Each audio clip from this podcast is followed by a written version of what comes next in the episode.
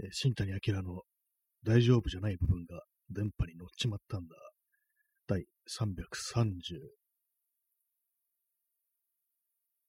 回スタートです。え本日は4月の8日、時刻は23時5分です。東京は今日は晴れでした。はい、ね。大丈夫じゃない部分が電波に乗っちまったんだってなんでって感じですけども、このラジオトークの放送の一番最初期のタイトルですね。最初はあの夜部屋に朝を待つっていうタイトルではなかったんですね。大丈夫じゃない部分が電波に乗っちまったんだというね、こうタイトルだったんですけども、それは途中でやめて、こう、夜部屋で朝を待つという風にしたという感じなんですけども、じゃあ一つに長いっていうのがあって、ね、そんな感じでね、こう、夜部屋に朝を待つです。そっちがの正式名称です。えーワントゥーさん、えーこんばんは。こんばんは。アキラですか？あそうですね。今日のタイトル、熱き心にっていうね、タイトルなんですけども、これあの小林明のえ有名な曲ですね。熱き心にっていう、作詞悪友で、作曲が大竹栄一っていうか、そういう曲なんですけども、まあ、特にこの曲が好きというわけではないんですけども、まあ、あの、心が熱くなるとは一体何なのかということを、まあ、思って、まあ、振り返ってみると自分という人間は、あんまこう熱くならない心を持っているな、なんていうふうにこう思ったりしたという、そんな感じなんですけども。えー、ちょまた、えーあれですね、思い出しました。友部正人というね、ミュージシャン、フォークシンガーがいますけども、友部友部正人の曲で、熱くならない魂を持つ人がかわいそうだっていう、そういう曲があったんですけども、なんかそのタイトル、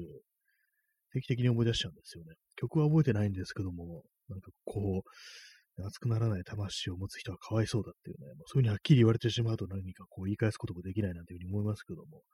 まあ自分のことを、自分の身を振り返ってみると、まあ魂熱くなってないななんていう、そういうことを思うというね、感じなんですけども、あと前にも話したと思うんですけども、あの、友部正人の名前を思い出すのいつもなんか苦労するんですよね。なんかあの、友川和樹と、なかなかごっちゃになりやすいっていうね、友しか会ってないですけども、あとなんか、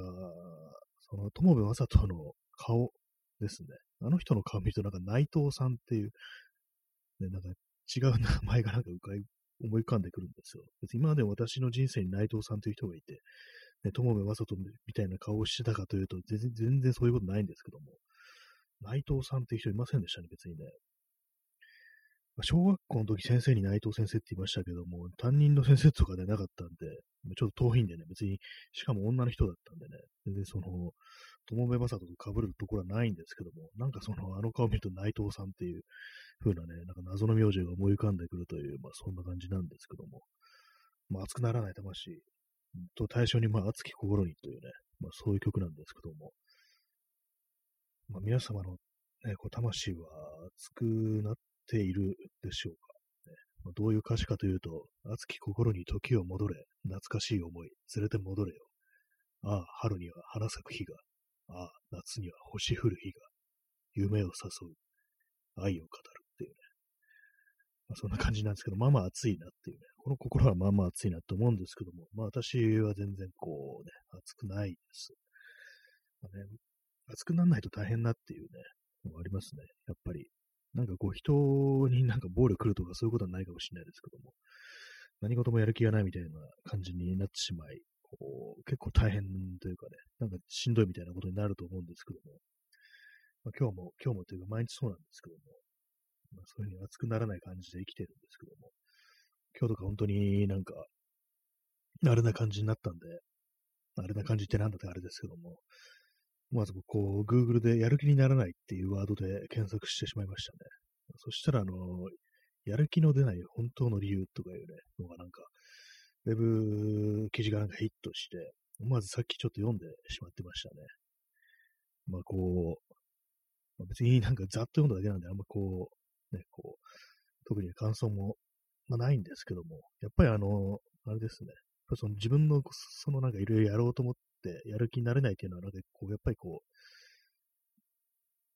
う、やったことが報われなかったとか、なんかそういうようなね、なんかこう、励ましてもらえなかった、褒めてもらえなかった、認めてもらえなかった、評価してもらえなかったっていう、まあ、そういうね、体験に、まあ、その、この原因があるなっていう、まあ、そんなね、ことを書いて、で、まあ、確かにそういうのはあったかもしれないな、なんてことを思いますね。で、まあ、それにね、そのなんから抜けるにはなんかこう、自分になんかこう、やる気を出してもいいんだよという許可を与えるっていうね、そういう必要があるんだって書いてて、まあ、その辺まで読んで、先を読んでないんですけども、まあ、ちょっとまあ、なるほど、うなずけるみたいなところもありますね。自分にやる気を出すことを許可してないみたいなね。やる気っていうとなんかちょっとあまりふわっとしてますけどもね。ちょっとぐらいなんかね、もう記録が湧いてもいいんだぞっていうね。熱くなってもいいんだぞみたいなね。なんかそういう感じのまあ、ことを自分に許可するっていうのは確かにまあ、こう必要な、こう、過程なのかなというふうに思ったりしたという感じですね。なんか一応なんかこういうの読んだりして、なんかな自分がこうなのはなぜなのかみたいなことについて考えて、まあ、ひょっとしたらこうなのかなみたいな風に、こう、実際それが正しかろうが正しくなかろうが、ちょっとなんか思い当たる節みたいなものがあったりすると、少しなんていうか、こう、何もなくってなんかうんうん言って苦しんでるよりは、まあ、マシなような気がしますね。どうしてこうなのかってことがわかることが、まあその問題の解決というか、なんというかね、こう、それにね、こう、少し助力になるのではないかみたいなことを、ま思ったりするという感じでしたけども、まあ、とは言っても、まあ、その記事を読んだ後、なんか、こうね、こう気を取り直してなんかこういろいろなんかやったかというと、普通に床に横になってましたね。布団でもなく床っていう感じなのが今の季節っぽいんですけども、この放送を始めるまで床に転がってましたね。床に転がってスマートフォンを見るっていう、まあ、考える限り最悪の過ごし方をしてたという感じなんですけども、まあ、そういう感じで、あの、今日熱き心にというね、タイトルで始めさせていただきましたけども、まあ、私の、ね、私の、俺、僕、私の魂はどこんだけ熱くなってるぞっていうのがありましたら、まあ、教えてくださいというか、なんというかね、まあ、なんかこれに、なんか最近これが楽しくて仕方ないだとか、まあ、こう、ハマっているだとかね、まあ、そんなことがあったら、聞きたいです。まあ、聞いたところで私がそれをやるかというとそういうわけでもないんですけども、まだ世の中にそういうね、こう、熱というものが残されているのであれば知りたいというね、まあそういう感じなんですけども、別になければないでね、こう、大丈夫です。はい。えー、まあ、そんな感じでね、こう、370、337回、本当なんかいつも間違えますけども、337回ですね。まあ、今日、まあ、元気は特になかったですね、やっぱりね。いつもまあ元気ないんですけども。元気がないということを語って、で、自分が元気がないということを認めるのもなんかちょっと怖いような気がします。インスタントコーヒー飲みます。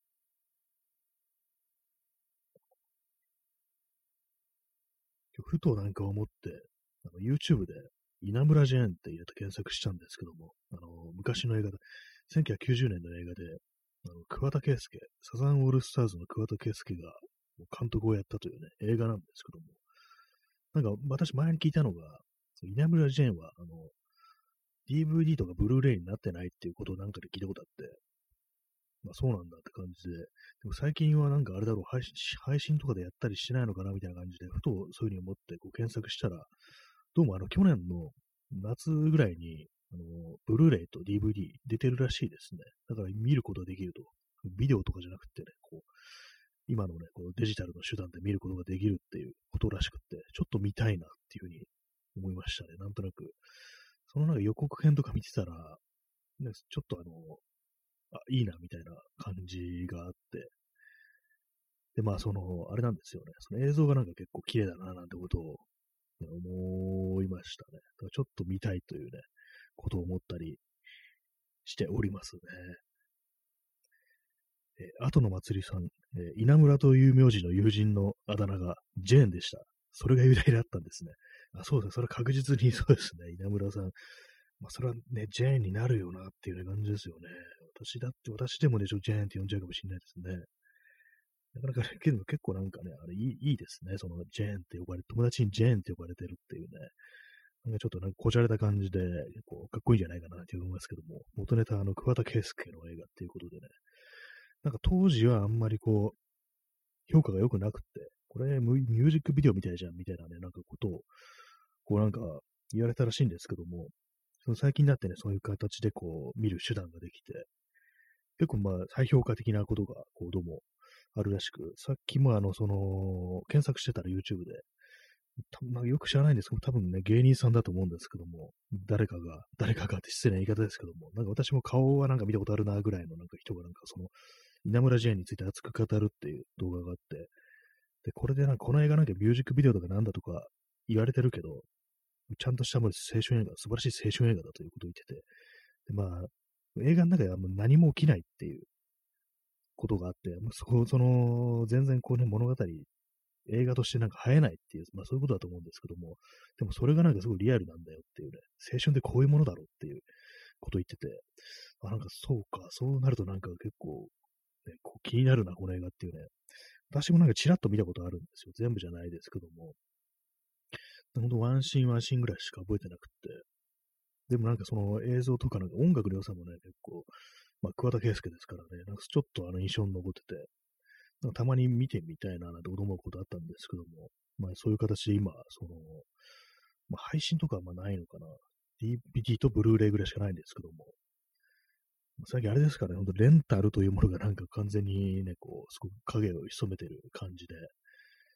ね、そういうところ借り入れるのかどうかわかんないですけども、まあ、ソフトを購入するかどうかってなると、まあ、そこまでって言ったら失礼ですけども、まあ、そんな感じなんで、まあでも見る手段があれば、ね、こう、ちょっと見てみたいな、なんていうことを思ってたりして、確かにそうですね、あの、青春というものは何も起きないものだって、そんなね、こう、世の中そんなドラマチックにね、いろんな展開しすぎとかなんで言ってて、あ、なるほどねって感じで、そっか、そういう見方もあるから、まあ、90年っつったら本当なんか、ね、世の中が結構、もうね、盛り上がって、盛り上がってるんですか、すごい元気だったと思うんで、まあそういうね、こう、時代からしたら、なんだ、この何も起きない映画みたいに思われたのかもしれないですね。今見てみたらかなりこう、しっくりくるというか、まあ、リアルというか、まあそういうふうにこう思えるのかもしれないのかもしれないですね。まあ、結構なんかあの酷評されたみたいなことらしいですね、その稲村ジェーンは。はい。まあ、そんな感じでね、あの、ちょっと気になってるという話でした、稲村ジェーンがね。私、たまにあの、ツイッターで、ジューン稲川って書くことありますけども、あれは稲川淳二のね、こう、呼び方ですね。呼び方ってなんて感じですけどもね。まあ、その、素敵なあだ名だと思いますね、ジェンは。稲村ジェンから取ったジェンっていうね。映画の中でそのなんでジェなんで稲村ジェーンって感じですけども、そのあの台風の名前なんですね。すごいなんか大嵐っていうか、台風が、伝説的な台風があって、その時まあすごい大波がその海岸に来て、まあそれどういうまあ話かというと、サーファーたちのね、こう、青春のね、話なんですけども、そのまあ波にこう乗る乗りたいみたいな、そんな感じの内容だったような気がします。主演、加瀬大衆っていうね、ことらしいですけどもね。はい。えー、稲村ジェーンの話でした。まあ、あれですよ、あの、神奈川県のね、あの、稲村が、稲村ヶ崎というところがあって、まあ、そこでの話ということなんですけども、私もね、近くまで行ったことはありますね。あの辺、あの辺なんかね、海、結構いいんですよ。まあ、東京から行ける海っていうと、まあ、千葉か、まあ、神奈川ぐらいしかないですけども、やっぱなんか結構違うような気がしますね、あの雰囲気が。まあ、どちらもまあ、太平洋っていうね、ことはあって、まあ、それなり、ね、陰と陽で言えば陽の雰囲気なんですけども、なんかちょっと性質が違うっていうような感じがして、私何年か前にあの千葉の九十九里に海水浴行ったんですけども、海いいんですけども、夏は本当死にますね、本当にね。日焼けでなんか本当に大変なことになったんで、次は行くとしたら本当にもう完全防護でね、こう、長袖、長袖もほんと2枚重ねぐらいした方がいいんじゃないかなぐらいの、ね、そんな感じのね、あれで、本当になんか日には焼けたくないというね、ことを本当に思いましたね。あれからなんかちゃんと日焼け止め塗るようになったし、ちゃんとアームカバーとかするようになったし、それに UV カットの帽子をなんかこうね、夏は被るようになりましたね。やっぱりそういうふうに痛い目見ないと学ばないっていうね、そういうとこもあるのかななんていうふうに、まあ、思ったりして、そんな感じで皆様もその、まあ、そろそろね、太陽光線出てきますからね、紫外線気をつけてね、こう、暮らしていってほしいなと思います。あれはなんか本当にいいことあんまないですからね、本当に。まあ、あえて肌をカサカサにしたいとか、ね、老化を早めたいというね、まあ、それぐらいでしか、こう、ね、意味がないんでね。まあ、と、あるいは、まあ、あのビタミン D を生成したいという、完全になくってもね、太陽の光でも完全になくても、そのビタミン D がこう作られないっていうことで、まあ、ダメらしいんですけども、まあ、ほどほどにって感じですね。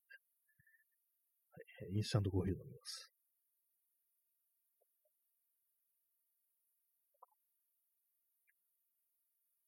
そのようなね、ことを思いつつ、お送りしていますけども、海はね、海は結構いいですね。やっぱりね、こう、海山ありますけども、海山川ありますけども、個人的に一番盛り上がるのはやっぱりこう、海からなんていうことを思い思いますね。山も山で、川も川でいいですけどもね。あと、ま山っていうのは、結構あの、やっぱあの、ちょっとハードル高いっていうか、山もなんかいろいろありますからね、本当にあの、森林限界とか超えて、なんか岩場みたいになってくる、本当に高い高い山、ああいうところ行くのと、普通にあの木とか生えてるところに行くのでは結構その性質が違うのかななんてことはまあ思ったりするんですけども、やっぱりなんかその、すごくね、高いとこ行って、それこそ富士山みたいな感じでね、上の方はあこう草木生えてませんよみたいな、そういうとこまで行くのと、行くと、なんかだいぶその山というものが、こう、なんていうんですかね、こう、すごいこう、なんか、お、おごそかなっつったらあれですけども、なんか非常に神秘的なところに思えてくるっていうね、まあそういうのはあるかもしれないですね。私は富士山とかね、そういう、そういうところまで登ったことないんで、本当になんか普通にまあ草木の生えてるようなところっていうね、ぐらいですね。本当しんどくてもう動けないみたいな、そういう、歩く、ね、もう動くのも大変だみたいな、歩くのも大変だみたいな、そのレベルの山というのは全然こう、経験ないんで、そこまで行ってみると、結構ね、違うのかもしれないですね。はい。えー、時刻は23時22分ですね。花の金曜日の23時22分ですけども、皆様いかがお過ごしでしょうか？毎回毎回皆様いかがお過ごしでしょうかとか言ってますけども、まあ、そんなこと言われてもって感じですよね。別に普通に、普通にしてるよっていうね、ことですけども、まあ、別にね、この放送まあ、アプリでやってるわけですから、家でしか聞けないというわけではないのでね、もしかしたら外にいて過ごしてる人だとかね、移動中に聞いてるとか、まあ、そういう方もおられるかと思いますけども、まあ、思いますけども、別にだからなんだという、ね、感じで特に言いたいことがあるわけではないんですけども、私前外に行ってた時にあんまりこう聞かないですね、そういえば。やっぱりあの、自宅にいて、なんかこう作業しながら、他のことやりながらなんか聞くっていうのがやっぱ一番多い気がしますね。こうラジオだとか、ポッドキャストっていうのは。外で聞くっていうのを、たまになんか散歩しながら、こう、人のね、他の人の配信を聞くっていうこともあるんですけども、やっぱりなんか一番多いのは、こう自宅でね、こう、リラックスしてというかね、リラックスだかなんだかわかんないですけども、なんか他のなんかこうね、手仕事をしながらこう、聞いてるっていう、まあ、それがなんか一番落ち着くという、そんな気がしますね。なんかこう、基本的にあんまりこう、ね、そう、落ち着くというかね、安らいでるっていう時間があるかというと、なんかこういつも、あれですね、いや、いや、嫌な感じみたいなね、のが、まあこういう世の中ですからね、本当にあるんですけども、あんまりこう、常日頃リラックスできてるな、なんて思うことがあんまないんですけども、まあでもその、ね、ポッドキャストとかラジオを聞いてるときっていうのは、まあまあ、こう、そういうときだけは、なんかね、作業しながらそういうことを聞いてるときだけは、なんか少しあの安らいでるようなそんな気がしますというね、話でございました。はい。インスタントコーヒーを飲みます。昨日あの、100均に行って、用途を買いました。用途って何だって話なんです。その、あの、フックみたいなやつですね。あの、木とかに、キネジの具、のね、あの、キネジの、キネジのあのって、あれですけども、要はあの、フックですよ。ねじ込み型のフックですね。まそれがあるんですけども、ちょっとあの、ケーブル類まとめたいなと思って、で、まあ、それをなんか私、自作のね、あの、DIY で作った作業台と呼ばれる机ですけども、まあ、それのこう裏側にこううまくこうパソコンとかのケーブルを這わせたいってことで、で、まあなんかこう、今まであの両目テープとかでくっつけるフッなんていうんですかね、あの、フックというか、なんというか、まあ、それこそ同じく100均で売ってるようなやつですけども、まあ、それになんかうまく引っ掛けてやってたんですけども、やっぱあの、両面テープだと、あの、いつか剥がれてくるんですよね、やっぱり。ちょっと粘着力とかだけでは、結構その、太めのケーブルとかもあるんで、その、モニターのケーブルとかね、まあちょっと太いんで、やっぱりその、落ちてきちゃうんですね。剥がれて落ちちゃうんで、まあじゃあ、その金具を使って固定するぞっていう感じで、まあ、買ってきたという感じなんですけども、なんか真鍮っぽい色のやつです。結構あれですね、100均のなんかこの手の金具ってのは、あの、まあ、機能的には問題ないんですけども、あの、色がなんか良くないですね。やっぱこう、真鍮なのかなどうなんだろうかなっていうね、感じですけども、普通にまあアルミだったりするのかもしれないですけども、急に気になったんで、ちょっと今、手に取ってみます。アルミではない気がしますね、重さ的に。アルミだったらもっと軽いなみたいな感じなんで、まあ一応なんかその真鍮とかなんか鉄とかそれなのかもしれないですけども、まあ、まあっていう感じですね。まあ色が安っぽいっていうのはあるんで、まあ100円だからまあ仕方ないですよ、本当ね、そういうのはね。まあこう、まあこういうものを使ってまあケーブルをまとめてるんですけども、結構そのデスク周りっていうのはなかなか難しいですね、本当にね。いろいろ本当に特に私、あの、最近はあれですか、デスクトップのパソコンとか使ってて、でさらにこのラジオ用のオーディオインターフェースとかもあったりして、でまあ、マイクもありますから、どんどんどんどんケーブルが増えてきて、さらにウェブカメラとかも外付けのやつにしてるんで、まあぐっちゃぐちゃなんですね、本当にね。外付けのハードディスクもあるし、さらにもう一台ノートパソコンもあって、それのなんかこう、バッテリーのケーブルみたいなのもあったりして、結構めちゃくちゃな感じっていうところなんで、まあそういうものを全てスッキリさせたいなと思って、まあこういうふうにやってるんですけども、まあ、結局のところケーブルがある時点でね、なんかこう、無理っていうね、思いますね、本当にね。隠しきれない、ね、こう、戸惑いみたいな、戸惑いってなんだって感じですけど、隠しきれないものだっていうケーブルというものは、まあそういうふうにこう思って生きていくしかないのだってことをね、まあ、思いますけどもね。結構その今世の中、あのいろんなところでね、全部ワイヤレスになってますけども、キーボードとかマウスとか、ね、こうヘッドホンとか、まあ、そういうものもね、あれですけども、そういうのがなんかあのー、ちょっと前にね、見たニュースでは、よく、あれありますよね、あの、iPhone の AirPods。いつもなんか不安になるんですけども、いや、イヤーポッツだっけ、エアポッツだっけ？みたいな。いや、エアポッ単数形かみたいな、そういうことをいつも思うんですけども、まあ、多分 AirPods だと思うんですけども、まあそういうものを今まで使う人が多かったのが、それ逆にこう、優先で行こうぜみたいな、ね、風潮が、機運が高まってるっていう、まあ、特に若い人の間でこう優先、逆にいいじゃんみたいな感じのなんか流れがあるっていうことをだいぶ前にね、こうなんかニュースで読んだんですけども、まあそう、わかるっていう感じですね。私もそう思います。優先の方がいいって思います。無線は、まあ、まずあれ、なくすっていうのと、電池が切れるっていうね、のがあったりして、あと接続とかもなんか不安定だったりしますよね。途切れたりして。あとまあ遅延もあるし、やっぱりもう優先しかないっていうね。私はもう結構だいぶ前からそんな感じになってるんですけども、一時期なんか本当に無線、Bluetooth とかのあれをね、なんかこう導入してみたこともあったんですけども、いくらケーブルないっつってもなんかだるいんですよね、基本的にあの、ケーブルのなさ、ないことの便利さと、バッテリーのね、充電の不自由さだったら、ケーブル邪魔な、ケーブルの邪魔さを取るっていう感じですよね。私は本当に。マウスも前はワイヤレスだったんですけども、どうにも不安定で、結局今全部優先ですね。キーボードとかなんかたまにこう、ね、机の上からちょっとどけたくなる時もあるんで、それはなんかたまにこうワイヤレスにした方がいいのかなと思うんですけども、まあ、結局今のまま使ってるという、まあそんな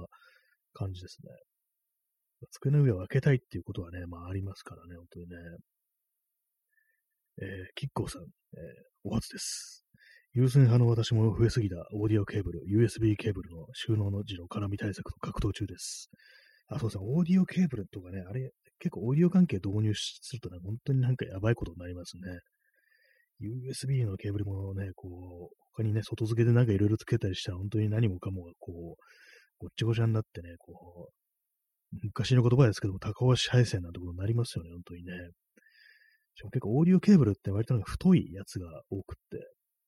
で、なんか結構長かったりして、あんまり短いのがないっていうのも、ね、あんまありますよね、そういうのもね。それでなんかどんどんどんどん絡んでいくっていうのがあったりして、私もなんか普段、ね、エレキギターとかあんま弾かないのは、ちゃんとあの、ね、アンプとかに挿したり、ね、こう、して弾かないのは、そのケーブルめんどくさっていうね、そういう気持ちがまああると思うんですよね。ぱり、まあね、すぐになんかあの、ね、弾けるような体勢、常にこう、プラグをつないで、まあ、シールドケーブルって言うんですけども、シールドケーブルをつないで、こう、すぐに手に取って弾けるようにしておくのも、まあ、ありかもしれないですけども、まあ、そうすると、まあ、まあ、邪魔なんですよね、ケーブル類っていうのがあれは。まあ、それをね、考えると何、なんかこう、なんか、めんどくさいで生音でなんかペチペチ、ね、音出してるなんていう感じになってますね。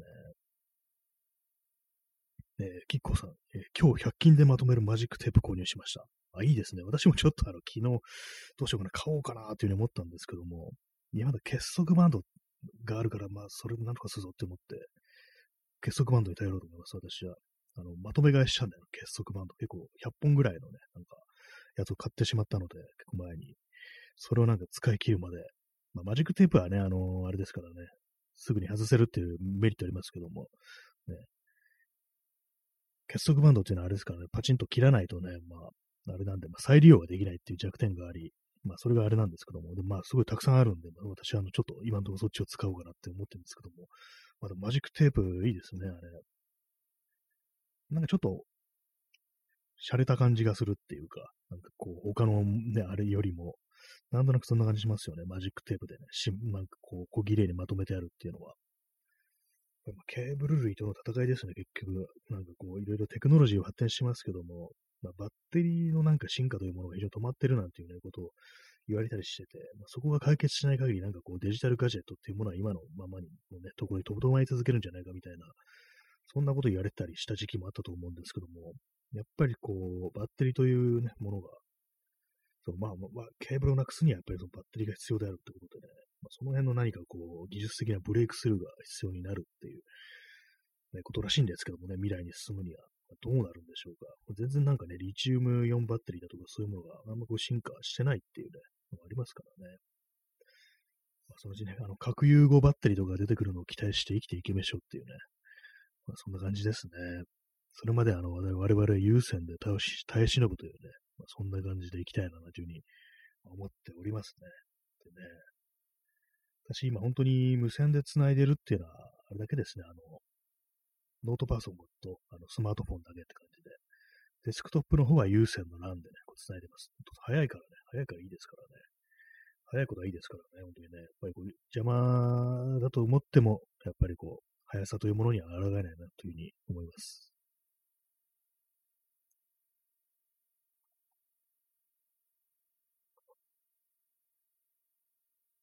はい。えー、最近あれ買おうと思ってるんですけども、急になんか話がなんか変なところに行きますけども、あの、モノラル、えー、ステレオ、ね、ミニプラグのあのジャックをあのモノラル標準プラグにこう変換するってやつ買おうかなと思って、何に使うかっていうと、これあのー、まあ、ポッドキャスターとかと撮るときにあの外部の音源を取り入れるって感じで、まあ、別にあの、普通にね、後からソフトとかを使って挿入することもできるんですけども、なんとなくリアルタイム感っていうか、まあそういうものを出すために、なんかそれ、まあ例えば、スマートフォンだとか、のね、入ってる音楽とか、あとはまあ、ね、もう一台のパソコンとかからなんかこう音源を再生して、そっちを流しつつ喋るみたいな、それで録音するみたいなね、まあそんなことを、まあ、思ったりして、ちょっと買おうかなと思ってるんですけども、あ、でもあれなんですよね、まあ音楽流しながら、話してる人ってあの結構そのいるんですね。あの、ラジオとか、まあ、あのツイキャスとかで、普通にあの、結構まあ自分のね、こう、著作権フリーのやつとかじゃなくて、普通にその結構ジャスラックとかに登録してあるような曲を流してる人いるなと思って、あれ多分アウトだと思うんですよね。の最初ね、あの他の人の放送聞いてて、なんか普通になんか著作権とかあるような曲流してるけど、どうしたらいけんのかなみたいに思って、ちょっとやってみようかなと思ったんですけども、ちょっとさっき調べてたら、なんか普通にアウトっぽいって感じなんですけども、まあね、まあ、それわけですから、まあ、音源流すにしても、まあ、フリーのやつにしないといけないんですけども、ね、ちょっと何を言ってるのかわかんなくなってきましたね。まあ、本当になんか今、や、日常報告の、ね、話になってますからね。ちょっとなんか中途半端な感じになったんで、今日はあの延長します。一旦なんかこう終わってね、またすぐこう始めたいと思います。もう29分ですね。いつも話すことないっつってる割にはなんか今日はちょっと時間経つの早いですね。不思議なことにね。まあ、それが腹の金曜日のなせる技かななんていうふうにまあ思ったりするんですけども、まあ、とりあえず一旦こう30分の時点で、こう、閉めて、閉めても何もあれなんですけど、すぐ始めるんですけどもね。まあそんな感じなんで、こう、もうちょいあの、もうちょっとだけあの続けようと思います。はい。微妙に時間が余るってあれですね。はい。えー、それでは、ね、第一部間、はい。えー、というわけで、間髪を入れず、第2部を開始しております。最近、この間、あの、1時間のね、放送、いただいた延長チケットで1時間の放送をやりましたけども、今日はあのね、一旦切って始めるという感じですね。まあ、だからなんて感じなんですけども。まあそんなに喋ることないんですけどもね、本当にね。インスタントコーヒー飲みます。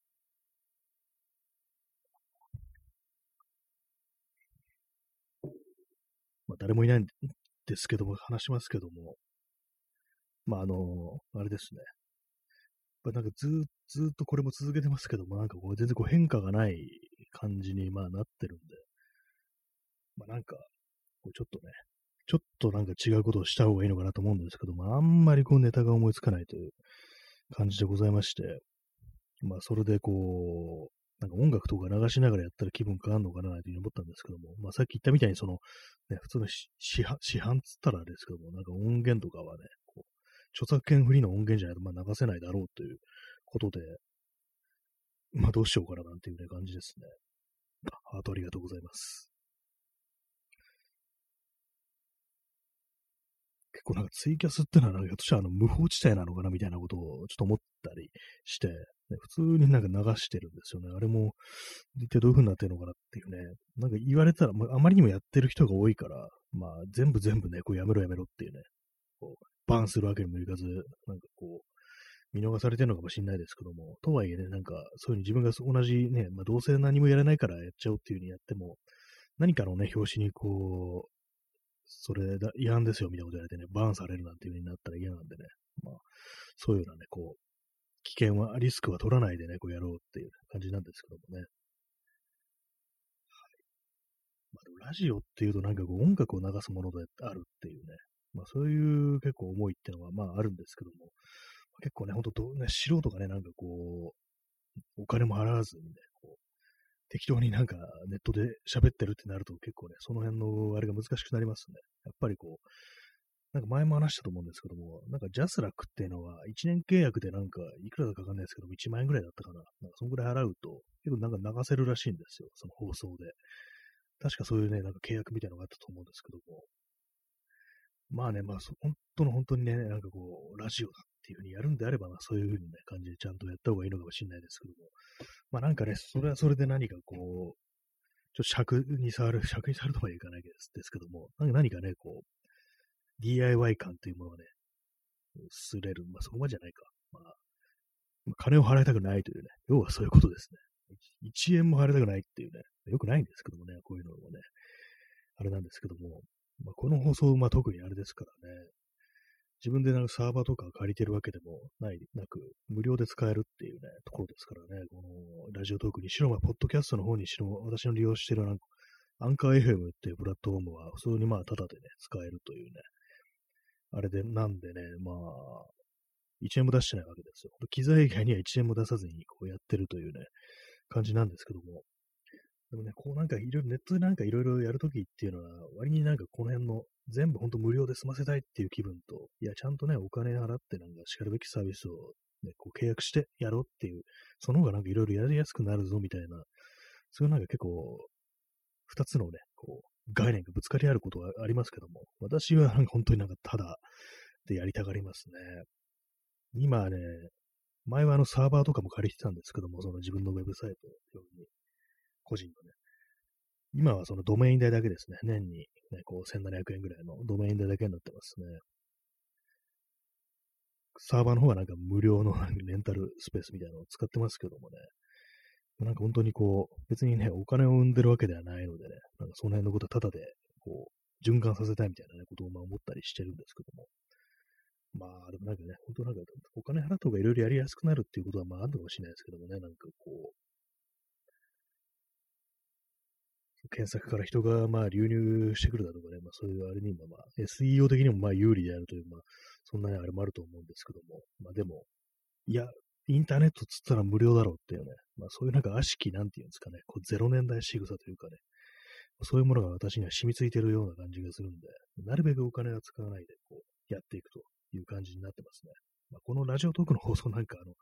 今もね、明日からか、明日から始まりますけども、ライブマラソンつって、こう、で毎日こう放送してるとね、あの、アマゾンギフトとかくれますからね、逆になんかプラスになってるって感じですけども、この放送とかやっててね、毎日毎日のね、こう、本当に今自分の好きでやってることで、なんか、あ、ギフトくれるんだみたいな感じで、ちょっと嬉しくはありますけどもね。まあ、最初になんかこのライブの放送を始めたのも、その、なんか何日間やると、なんかギフトくれるらしいぞみたいな感じで、まあ、それをなんかこう、なんていうんですかね、言い訳ってったら変ですけども、なんかそれをね、こう、口実に、ちょっとあの、今までニナワ周踏んでた、こう、ライブというものにね、こう、手を出してみたという、まあ、そんな感じですね。はい。まあ、結構なんか、そういう感じで、まあ、なんか動機づけみたいなものっていうのがなんかこう、やっぱり必要だなと思いますね。なんか始めるっていうのは。結構ね、さすがに私もその、今まで収録はいろいろやってましたけども、生で喋るっていうことは結構抵抗があったんですね、やっぱり。こう、うまく、こうね、こう、いかないんじゃないかとかね、あと、まあ、一時停止ができないですからね、お金詰まって何も言えなくなるなんていう感じになったらどうしようっていうふうに思って、こう、できてなかったんですけども、まあ、それがなんか、じゃあなんかくれるんだ、やるか、みたいな感じでね、始めることができたということでね、まあ、そういう感じでこう、あれですね、うまく呼び込んだな、なんていうふうに思いますね、このラジオトークはね、こう、そういうきっかけにして、こう、毎日毎日やってる人間が誕生したというね、感じなんですけどもね。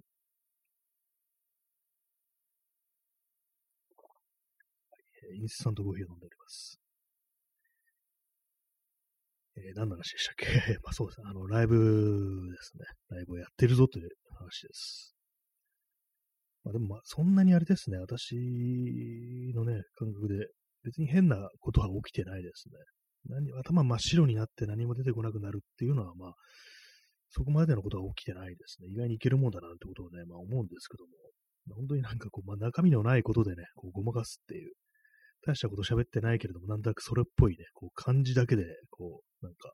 ごまかすってことは、まあ、この放送よくやってるな、っていうふうに、まあ、思うんですけども、まあ、その一つとしてね、同じ話を何回もするっていうのがありますからね。この話何回目なんですけどっていうね、本当もうまたしょっちゅう言ってますけども、一応なんか覚えてるんですよ。前もこの話したなっていうのはね。まあ、この前もこの話したなってことを覚えてるって話をするのがなんかもうすでに何回目かになってると思うんですけども、本当なんかね、無限地獄でってやつですね。まあ、そんな感じで、こう、ラジオってものはその、話の繰り返しというものが、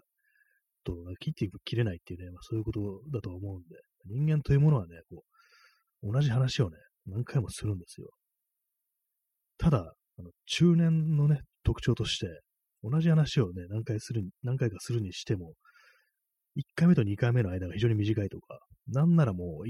1度目のね、こう、話が終わったと、もう間髪入れずに2回目同じ話が始まるみたいなね、まあ、そういうことありますからね。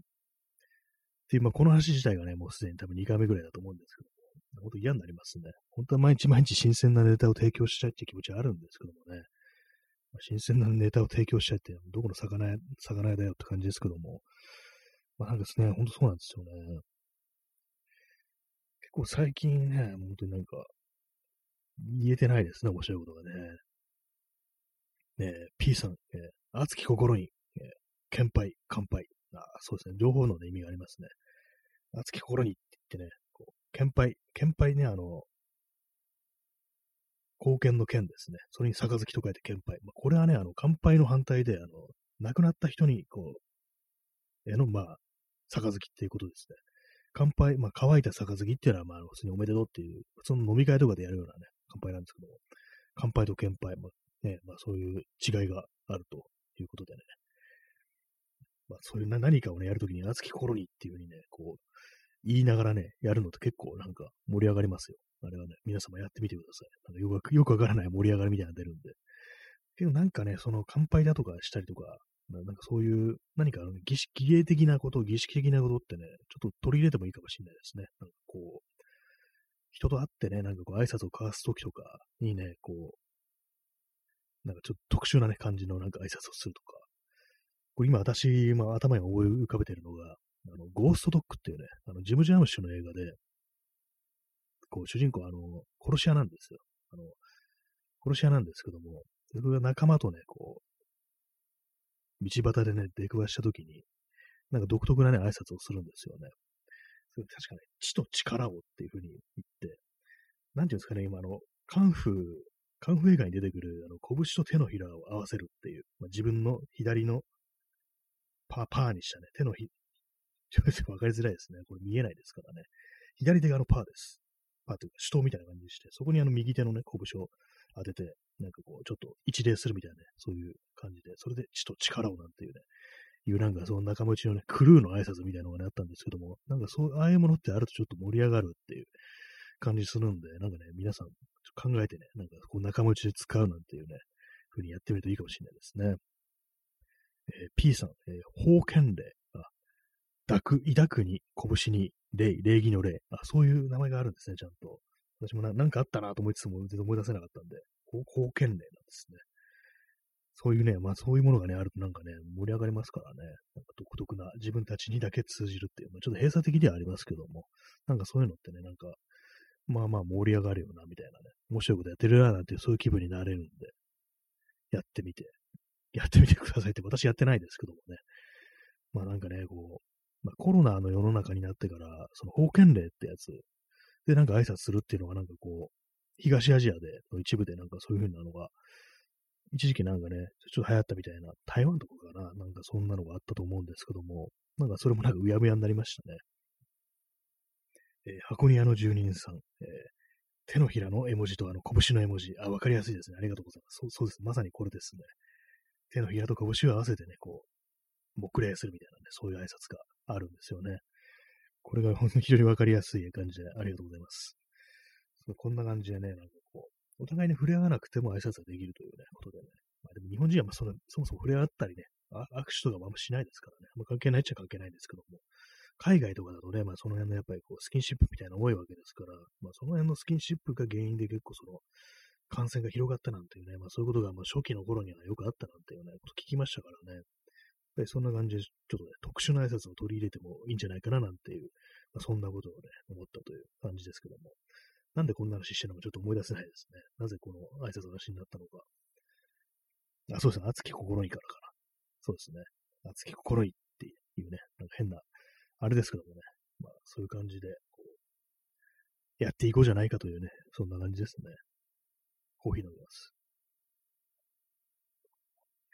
今日コーヒーは 5, 5杯ぐらいですね。今インスタントコーヒーですけども、そのうちあの、3杯は普通のコーヒーです、ね。普通のコーヒーって言ったらですけどもね、ちゃんとしたあの、ヒータコーヒーですね。もう全部飲み切りました。結構その開封してからもう1ヶ月以上経っちゃってたんで、まあ、味とか落ちてるかなと思ったんですけども、あんまそうでもないなっていう感じで、やっぱり味音痴だななんてことをね、思いましたね。えー、P さん、えー、あ、その、封建令の話ですね。あの、手のひらが、えー、月が手のひらで、えー、拳が、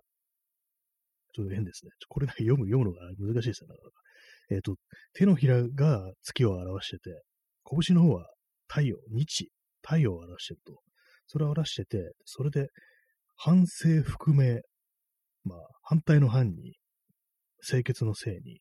往復の服に、えー、明は、あの、明るいっていう字ですね。反省含め、なので、まあ、それを意味してると。で、まあ、それ、民族主義的な意味があると。あ、反省含め、あ、真、あ、そうですね、あの、反省含めって言いましたけども、清、清潔の清は、あの、秦っていうね、国ですね。あの、昔の中国ですね。秦っていうことですかね。まあそういうことで、まあ民族主義的な意味があったということなんですね。私、ちょっとその辺のね、あの辺の歴史に全然わからない、詳しくないのでね、あれなんですけども、そういうことなんですね。あ中国の新王朝と明王朝。あそうなんですね。もその辺からもわかんないです。私、あの、中国で知ってるのはジャッキー・チェンしか知らないっていうね、感じなんで、本当にね、新王朝と明王朝があって、まあ、それの、まあ、どちらのあれなんだということですね。反、新、新王朝ということで、まあ、民に戻っていこうやという、まあ、そういうことなんですかね。はい、もう僕、この辺のことも全然知らないんで、本当にもう、漫画とね、アニメと漫画とね、ぐらいの知識しかないですからね、映画の、あと映画、まあ、ほほぼ映画ですね。まあ、そういう感じなんでね。あれなんですけど、まあそういうあれなんですね。あじゃあかなりじゃあ昔の時代からあったとなんか私、私のね、ほんと勝手なイメージで、なんか台湾でよく使われるみたいなぐらいの、あれしかなかったんですよ。もう多分そのね、コロナのあれでね、あ、この辺、ね、この国の人たちが使うのかなぐらいの感じにね、しか思ってなかったんで、全然こう知らないんですけども。あ P さん、手の重ね方でいろいろ意味がついて、下手すると血統の不調にもなると。あ、そうなんですね。全然知らなかったですね。それは普通のただの、ね、挨拶だと思ってましたね。なんかね。重ね方もいろいろあるんですね。左手がパーじゃなくって、右右手が手の、右手がパーで左手がグーとかなんかそういう感じのあれな、とかあるんですかね。この辺はあれですね。下手になんか使うのもあれかもしれないですけども。まあでもね、そのコロナの時にでも多分台湾のね、なんか若い人たちだったと思うんですけども、なんかそのね、この拳と手のひらの挨拶と結構してるっていうのがあったりして、まあどうなんですかね、その、その人たちがなんかどの程度なんか、その歴史的なものを、についてね、こう、触れてるのがわからないですけども、ね、まあでも、あれですかね、その辺のこと把握しておくに越したことはないですね。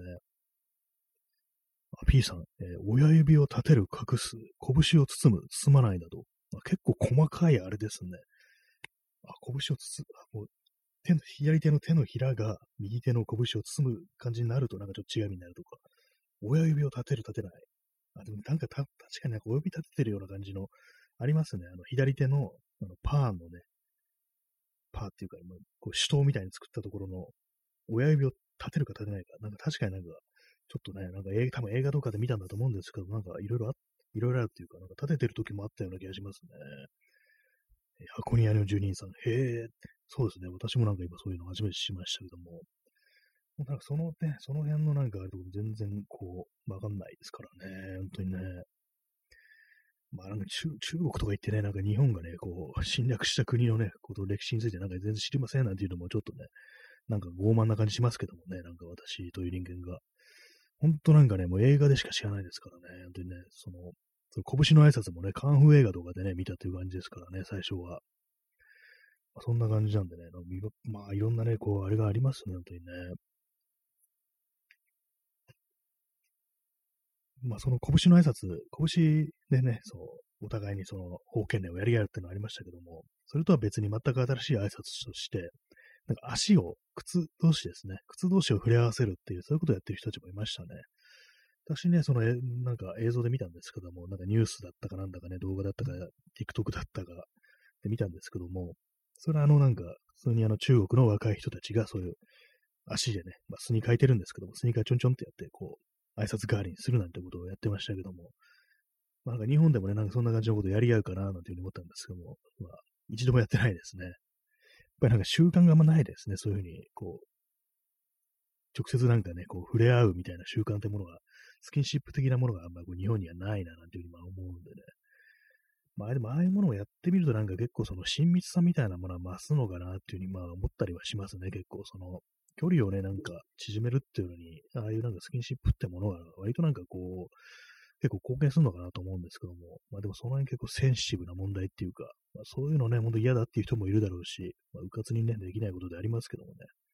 OK って者同士のね、間にはなんか結構、だったらまあその、ちょっとね、こう、仲良くなる、ね、感じになりやすいっていうね、そういうことはなんかちょっとね、思ったりしますね。ハートありがとうございます。えー、P さん、親指は中華文化において自身を表して、自分自身ですね。それを見せるのは時代行為と捉えて、自分を大きく見せる行為と捉えて、皇居皇居や緑林では嫌われる、まあ、皇居、あの、陽子の甲に湖、緑林、緑の林、ヤクザの類なんですね。そこでは嫌われると。なるほど。なんか結構その辺もやっぱりあるんですね。いろいろね。なかなかね、細かいですね。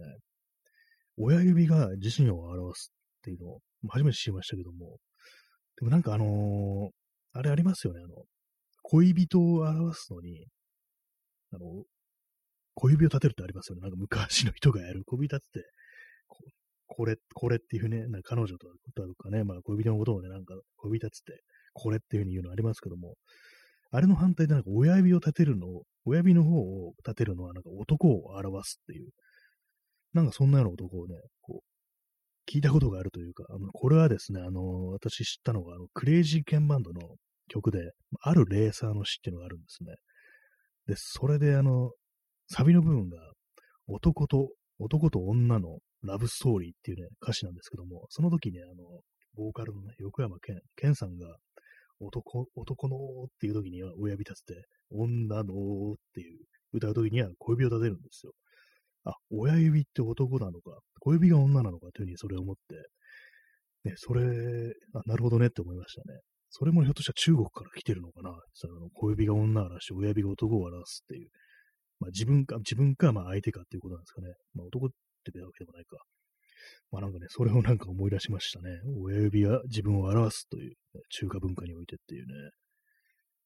で箱庭さん、箱庭の住人さん、えー、コーコって中華料理屋さんありますけど、ヤクザの類、あるんですね、コーコ。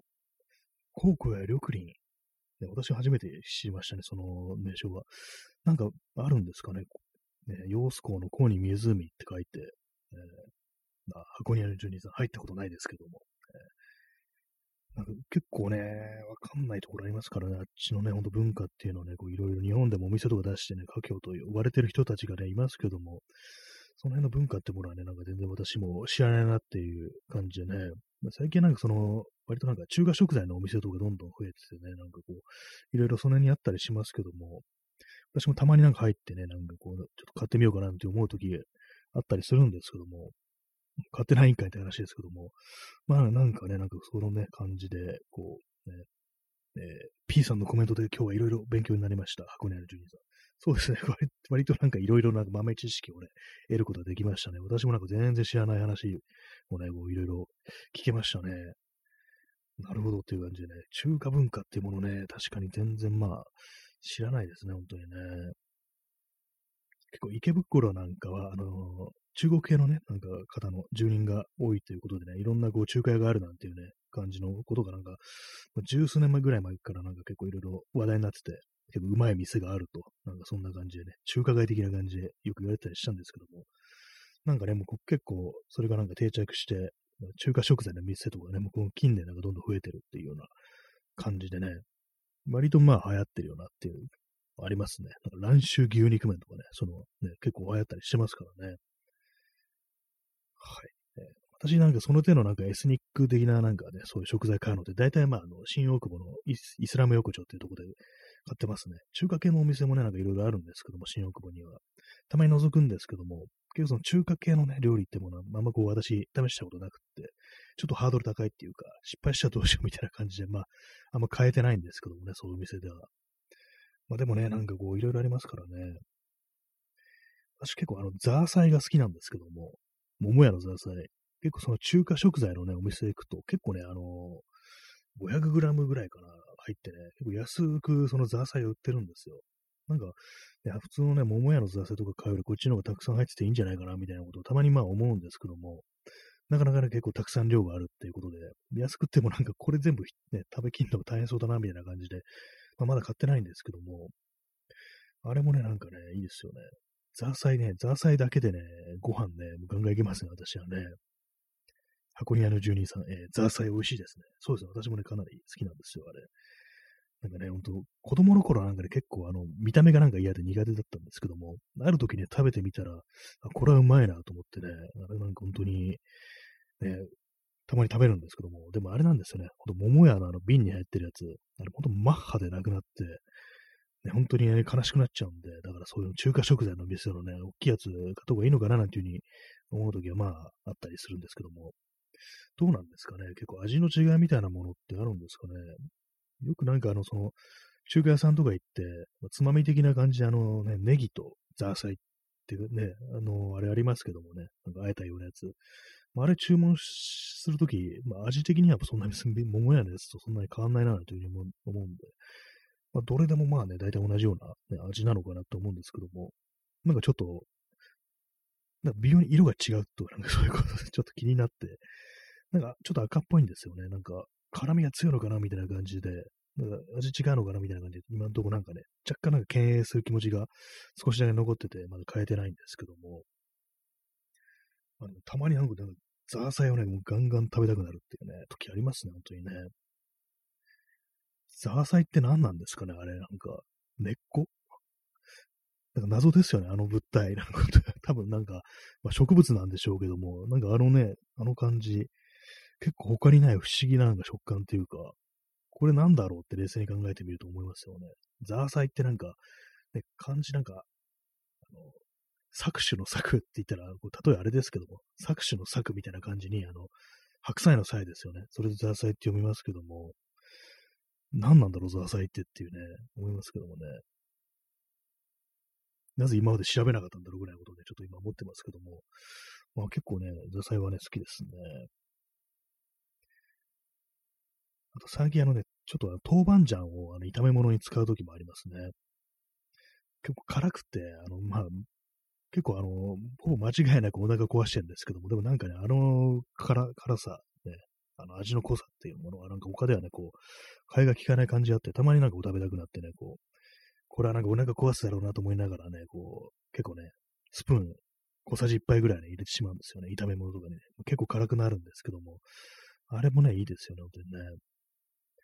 結構ね、辛いものね、ありますけど、四川料理とかね、なんかすごい辛いですけどもね、なんかあの辛さ癖になるっていうのね、あったりして、なんかね、スープとかね、なんかね、結構飲んじゃったりするっていうのね、まあまあ、あったりしてね、まあ後でまあ、結構お腹壊すっていうのがね、まあ私の中でもう多分腸が弱いんだと思うんですけどもね、結構ね、なんか私ね、あの一緒になんかそういう辛いもの食べに行った友達とか、別に誰もね、なんかお腹壊してる気配なのに、私だけなんか、ね、割となんか早い時間にもう、ね、そういう感じになってるんですよね。多分、私の腸が弱いんだと思いますね。辛いものね、多分その得意じゃないと思うんですよ。でもまあ味は好きっていうね、まあ非常になんかこう、あれですけども、なんか、ね、どう、どう、どう、どうすればいいんだろうって感じですけども、まあたまになんかね、そういうものを食べたくなるという話でございました。ね、はい。今間違えた、あれですね。はい、えー、っと、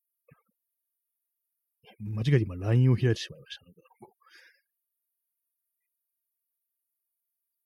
辛い、辛いものね、なかなか難しいですからね、結構各国のね、辛いものありますけども、まあ大体みんななんか美味しいですよね、辛いものって。本当に。辛いものみんなうまいんですよね。えー、箱根屋の住人さん、ストレスかかると辛いもの食べたくなります。あ、なんかわかる気がしますね。なんかこう、むしゃくしゃすると、なんか妙に塩分取りたくなるっていうのは私の場合あって、まあ、それと似たような感じで、辛いものって行きたくなるっていうのはなんか、ある気しますね。なんかそういうの。なんですかね、ちょっとした自傷行為みたいなところがあるのかなっていうふうにね、ちょっと思ったりして、ね、まあ、ちょっと自分の体をいじめたくなる的なところもあるんですかね、ああいうものはね。まあ、その塩分もそうですけどもね、私の、まあ、辛いもの、塩分と辛いものだと、まあ、辛いものの方がまだ体にいいような気がしますね。汗かきますからね、結構ね、あのね、辛いもの食べてると、ちょっとスカッとするようなところもあるんですけども、まあ、後からね、油汗をかくみたいな感じに私はなってるんですけどもね。え、P さん、辛さは味ではなく痛みとは言いますが、とはいえ、すべてに七味唐辛子をかけてしまう。あ結構そ、その、ありますよね。七味。何でも七味。七味っていうね、そういうクラスありますよね。なんかね、結構ね。私の友人もね、なんかそういうの言って、もう全部唐辛子かけてってんな、みたいなことを見ながら思ったんですけども、でも確かにね、なんか彩りになるっていうか、なんか美味しそうなんですよね、見た目がね、なんか、妙に。なんかその、わかりますね、私は。私の場合、七味じゃなくて、七味だと結構その、なんていうんですか、なんていうんですか、ちょっとあの和風っぽくなっちゃうなっていう感じがあるんで、一味の方がなんかどっちかっつったらまあ、好みかなっていう感じなんですけども、でもなんかね、そう辛いものをね、かけたくなるの分かります、本当に。妙にね、なんかそう、鷹の爪とかね、なんかこう、炒め物の中に投入したくなるっていう時ありますからね、本当にね。何かこう、そう自分をいじめたくなるとかね、まあそんな気持ちがありますけども。はい、そんな感じでね、こう、なんか熱くならない心がどうのこうのって始めて、最終的になんかね、体が熱くなる食べ物の話をしてるっていうね、結構不思議な回になりましたけども、まあね、まあ、暖かくなってきましたけども、まあ、まだまだね、こう、辛いもんでね、こう、逆にホットにしていきましょうというね、感じでね、生きていきたいですね。なんか結構綺麗にまとまってる気がしますね、今日。熱き心にっていうね、感じで始めて、こう、ね、辛いものの話を終わるっていうね、え、P さん、体が夏になる。そうですね。本当にまあ、温めて、ね、熱くしていきましょうというね。そうですね。TM レボリューションですね。本当、そのフレーズなんか本当すごいね、なんか、昔の曲ですけども、なんか未だに使われてますね。なんか不思議な感じしますね。まあ、そんな感じでね、こう、非常にどんどんどんどんこう、熱くなってね、もう、胃腸をいじめ抜いていこうやというね、まあそんな感じの放送でしたけども、皆様はいかがでしたでしょうか。こんな話してるとね、こう、夜中にね、辛いもの食べたくなるって、そういう人もね、多分出てくると思いますのでね、まあ、その辺はね、もう遠慮せずね、もうガンガン食べちゃいましょう。ね、はい、まあ、そんな感じで、ありがとうございました。それでは、さようなら。